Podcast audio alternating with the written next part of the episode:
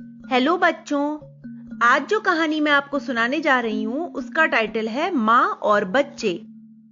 दिल्ली में कुतुब मीनार के पास शैला नाम की एक चुहिया रहा करती थी। उसके दो छोटे छोटे बच्चे थे।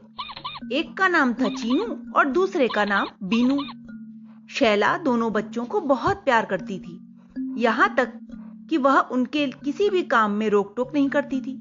जैसा वे चाहते थे, करने देती। पर चीनू बीनू की दादी को यह बात तनिक भी पसंद न थी। वह शैला से अक्सर कहा करती, अंधा लाड़ भी किस काम का? बच्चों को उतना ही प्यार करना चाहिए जिससे बिगड़े नहीं। उन्हें सही और गलत काम करने का ज्ञान कराना चाहिए। बच्चों को जब तक यह न बताया जाएगा कि क्या सही है, क्या गलत है, तब तक उन्हें कैसे पता लगेगा कि वे जो कर रहे हैं वो सही है कि नहीं? शैला बुढ़ी सास की बात को सुनी अनसुनी कर देती। चीनू बीनू को एक बड़ी गंदी आदत थी। उसकी माँ खाने पीने की जो भी चीज़ें लाती, सारी की सारी वे सामने लाकर बैठ जाते और मुँह मारने लगते। जितना खाया जाता, जी भर कर खाते। बची हुई जूठन इकट्ठा करके एक और रख देते। रोज का ही उनका यह क्रम बन गया था। उनकी दादी को यह बात बड़ी बुरी लगती। एक दिन आखिर उन्होंने शैला से कह ही दिया, इन बच्चों की आदत बिगड़ गई है। खाने का यह कौन सा तरीका है? यह सारी चीज़ें लेकर बैठ जाते हैं। जितना जी है खाते हैं और बची कुची जूठन उसी में छोड़ देते हैं। जितनी चीज़ खानी हुआ करे, अलग निकाल कर खाया करें। जो भी हो, चीज़ परिवार के सभी सदस्य हैं, उसे मिल बांट कर खाएँगे। उनकी यह बात शैला की समझ में आ गई। फिर तो वह जो भी चीज़ लाती, चीनू बीनू के लिए अलग निकाल कर रख देती। चीनू बीनू को अब कम चीज़ मिलने लगी थी, इसलिए उन्हें यह तनिक भी अच्छा नहीं लगता था। कभी वे पिताजी के हिस्से की रखी चीज़ चट कर जाते तो कभी माँ की। दादी को यह भी बुरा लगता तो वे कहने लगती, अरे, ये कौन सा लक्षण है तुम्हारा? अपने हिस्से की चीज़ खाओ, अपनी चीज़ खा पी कर दूसरों की चीज़ क्यों ललचाते हो? अपने साथ साथ दूसरों को भी खिलाओ पिलाओ तो यह अच्छी बात होगी, पर दूसरों की भी चीज़ हड़प लेना गंदी आदत है। दादी की डांट के आगे अब वे उसके सामने कुछ न कर पाते, पर उनकी ऐसी गंदी आदत पड़ गई थी कि अपनी चीज़ खाने के बाद भी वे ललचाते रहते थे। घर में रखी चीज़ों की कल्पना से चीनू बीनू बेचैन हो जाते। एक दिन चीनू बीनू ने सलाह की कि वे दादी और माँ से आँखें बचाकर चुपचाप चीज़ें खा लिया करेंगे। फिर क्या था? वे ऐसे ही चीज़ें निकालने लगे। माँ को पता ना लगे, इस डर से पहले थोड़ी चीज़ लेते थे। पर धीरे धीरे उनकी यह आदत बढ़ती ही गई। अब वे पूरी की पूरी चट कर जाते और ऐसी सफ़ाई से करते कि किसी को कुछ पता भी ना लगता। उनसे कोई पूछता तो साफ़ कह देते कि उन्होंने चीज़ें नहीं ली हैं। माँ गायब हुई चीज़ों के बारे में उनसे प्यार से पूछती तो वे यही कह देते कि हमें क्या मालूम कहाँ गई। बार बार उनका यह उत्तर सुनकर शैला को बड़ा गुस्सा आया। उसने दोनों को सबक सिखाने की सोची। शैला एक दिन मिठाई का एक बड़ा टुकड़ा ले आई।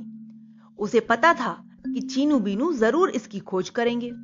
उसने जानबूझकर मिठाई का वह टुकड़ा बिल के संकरे और अंधेरे भाग में रख दिया। चीनू बीनू उसकी खुशबू से बावले हो उठे। वह माँ के पास गए और बोले, माँ, हमको मिठाई दो। बच्चों, तुम्हारे पिताजी को भी आ जाने दो, सभी साथ साथ खाएँगे। बच्चे माँ से तो कुछ ना बोले, पर भला उन्हें इतना धैर्य कहाँ? माँ की आँख बचाकर चीनू यह खबर ले आया कि मिठाई कहाँ रखी है। चलो भैया जल्दी से मिठाई लेकर खाते हैं। वह बीनू का हाथ पकड़ते हुए बोला। बीनू ने बिल के बाहर बैठी माँ की ओर इशारा किया और बोला बिल पर माँ बैठी है।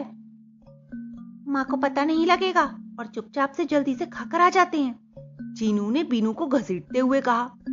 दोनों जल्दी से बिल के उस सकरे भाग में घुस गए। और मिठाई खत्म करने में जुट गए। शैला इसी मौके की तलाश में थी। उसने जल्दी से जाकर लकड़ी के एक बड़े मज़बूत टुकड़े से बिल का वह बाग ठीक तरह से बंद कर दिया। चीनू बीनू खाने में ऐसे लगे थे कि उन्हें पता ही ना लगा। चीनू बीनू ने छक्कर मिठाई खाई। पर यह क्या? इसके बाद जैसे ही उन्होंने निकलना चाहा, उन्हें रास्ता ही ना मिला। चारों ओर से घना अंधेरा था। लगता था मानो वे किसी गुफा में बंद हो गए हों। उन्होंने चारों ओर से निकलने की कोशिश की, पर सब व्यर्थ। उनके मुँह में चोट लग गई, पैर घायल हो गया। वे रास्ते को खोज नहीं पाए। बिल में लगी हुई लकड़ी को भी उन्होंने काटने की बहुत कोशिश की, पर उनके दांत टूट गए, हाथ चिपक गए। लेकिन लकड़ी टस से मस ना हुई। वे समझ भी ना पा रहे थे कि अचानक आखिर यह हो क्या गया। चीनू बीनू दोनों बैठकर रोने लगे। रोते रोते उनका बुरा हाल हो गया। बेहोशी छाने लगी।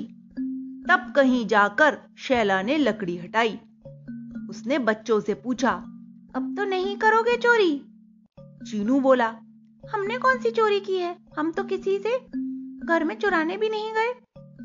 शैला बोली, किसी से बिना पूछे उसकी चीज़ लेना चोरी है। घर में तुम माता पिता की आँख बचाकर चीज़ें लेते हो, वह चोरी ही तो हुई। जो बच्चा शुरू से अपने घर में चोरी करने लगता है, वह शुरू में खाने पीने की छोटी मोटी चीज़ें चुराता है। बाद में उसे बड़ी चीज़ें चुराने की आदत पड़ जाती है। माँ, प्यारी माँ, मुझे माफ़ कर दो। हम अब गलती नहीं करेंगे, हमें अपनी गलती पता लग गई है। अब हम तुमसे बिना पूछे कुछ नहीं लेंगे।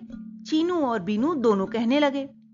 शैला बोली, बच्चों, मैं तुम्हें ज़्यादा चीज़ नहीं दे सकती। ऐसी बात नहीं है। पर मैं चाहती हूँ कि तुम मिल बांट कर खाना सीखो।